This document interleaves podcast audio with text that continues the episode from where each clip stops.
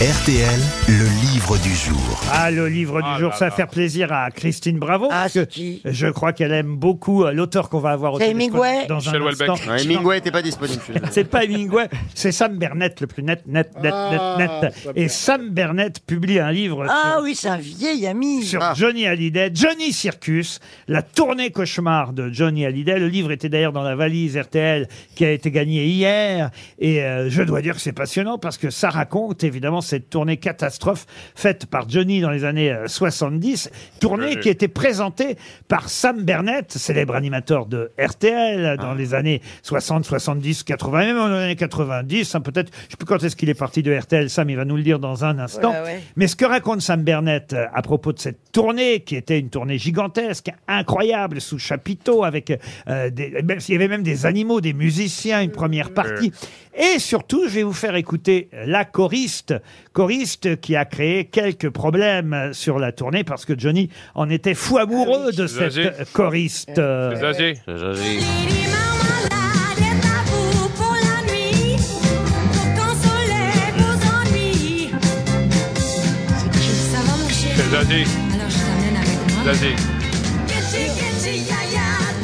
Comment s'appelle cette chanteuse. Nanette. Workman. Comment vous dites Nanette Workman. Nanette Workman. Bonne réponse de Bernard Mabille. Bravo Bernard. C'est sur vous que je comptais. Québécoise, Ah ouais. canadienne, Ouais, ouais. Nadette euh, Workman. Elle a fait ensuite Starmania. Elle était choriste, la serveuse automate. choriste sur la tournée de Johnny. Non, je crois pas qu'elle était la serveuse euh, qui, automate. Elle jouait un autre rôle dans, euh, dans Starmania. Mais en tout cas, elle était encore choriste à cette époque. C'était une chanteuse incroyable. Sam Bernett, bonjour. Bonjour. Bonjour. Bonjour. Bonjour à tous, je suis bien content de vous retrouver. Et Christine Bravo se souvient Ah ouais, je- de, de vos folies. euh, C'est un ex? Ah ouais, on en a, on en a fait. Ouais, on a, on a- Ouais, c'est on ma a fait vieille des trucs avec- copine. Avec, Sam. euh, bah c'est, c'est, c'est, c'est- c'est la mémoire euh, du rock. C'est lui qui a créé les boîtes. C'est chez lui qu'est mort Jim Morrison. euh, Ah bon? il- Oui. C'est pas vrai Pas chez lui, mais dans sa boîte Oui, de oui, nuit. c'est vrai, c'est et, vrai. et c'est Sam, il l'a pas dit à la police. Parce qu'il a, il voulait pas qu'on ferme sa boîte, il a dit. le Rock'n'Roll Circus, le Bus Ah, Palladium. il est génial. Ah Et ouais. quelques émissions évidemment sur RTL. Jusqu'à quand d'ailleurs sur RTL, Sam? 83. 83. Oui, j'étais généreux. Je pensais que vous étiez allé jusque dans les années 90 avec votre jolie moustache. Et d'ailleurs, c'est amusant parce qu'il y a quelques minutes, euh, je ne sais plus à propos de quoi, ben, à propos du, du fameux fruit qui combat la diarrhée, quelqu'un a dit le kazoo. Je me souviens que vous animiez Ah avec un kazoo à une époque. Oui, oui, c'est vrai. Oui, oui. oui, quelques instruments sur l'antenne pour animer l'antenne. Mais- Avec mon, mon jingle préféré qui était Sam Bernett, le plus net, le roi de la motocyclette. Pouet, pouet. Ah oui, c'est bien la radio. mais là, vous étiez Monsieur Loyal sur ce Johnny Circus. Ça s'appelait comme ça, vraiment Johnny Circus? Oui, oui, ça s'appelait le Johnny Circus. À la base, c'était une idée originale de Johnny qui avait voulu euh, créer quelque chose de tout à fait nouveau en, faisant un tour de France avec un chapiteau de 4000 places.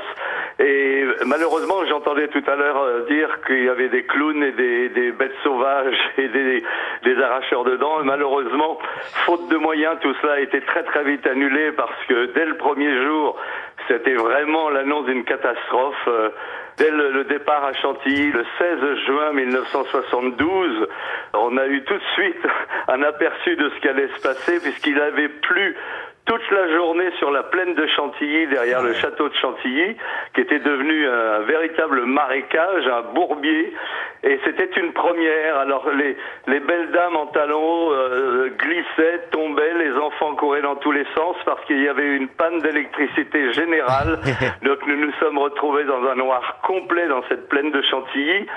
Ensuite, il y a une bande de bikers qui en a profité pour euh, déclencher une bagarre avec le service d'ordre. Et puis, dans, il n'y avait pas de téléphone portable, mais dans un talkie-walkie qui crachotait, on a entendu la voix de Johnny qui disait « Je suis à 3 kilomètres dans un chemin Je de travers. Ma voiture est embourbée, je ne peux pas me Oh. déplacer. ».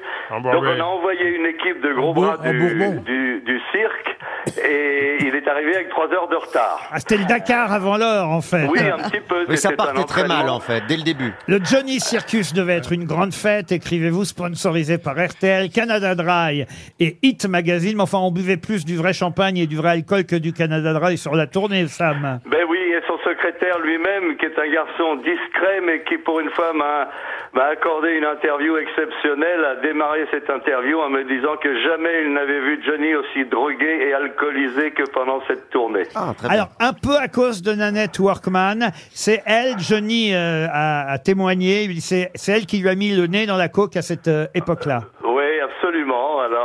Euh, Nanette Workman, qui était une, une femme sublime, elle était américaine et pas canadienne. Elle était, elle était née dans le Mississippi, mais elle habitait à, à Montréal. Ah voilà. Et elle était choriste euh, en Angleterre pour de grandes vedettes comme les Rolling Stones ou Joe Cocker. Et Johnny avait euh, cla- clashé sur elle complètement. Et il disait d'elle, euh, en, en- en la regardant chanter, qu'elle avait, elle- c'était un mélange d'Edith Piaf et de Tina Turner. Tina Et dans, Turner. et dans la vie, effectivement, elle prenait toutes sortes de psychotropes et elle a mis Johnny à la cocaïne et à, à d'autres substances illicites. D'ailleurs, Johnny le dit dans le bouquin, euh, je commençais mes journées, mon petit déjeuner, c'était trois lignes de coke. Ah oui. Il y a eu Non. aussi d'autres aventures, comme le jour où à Grenoble, Johnny a disparu pendant six heures. Mais je suis perdu. où personne, personne ne savait où il était. En fait, comme euh, Sylvie Vartan, qui était à Los Angeles, à Londres, pardon, avait appris qu'il avait une une liaison avec cette rockeuse Nanette Workman, lui avait envoyé une lettre d'avocat pour euh, demander le divorce. Et il avait disparu pour rejoindre Lyon, qui est à 170 km de Grenoble, pour prendre un avion-taxi, rejoindre Sylvie à Londres pour se faire pardonner et Mais- essayer de recoller les morceaux. Mais il voulait pas euh, faire sa vie avec Nanette? Non. Alors, il faut quand même euh, dire qu'il y en a plein d'autres, hein, des anecdotes dans ce livre, et que vous avez retrouvé Nanette Workman.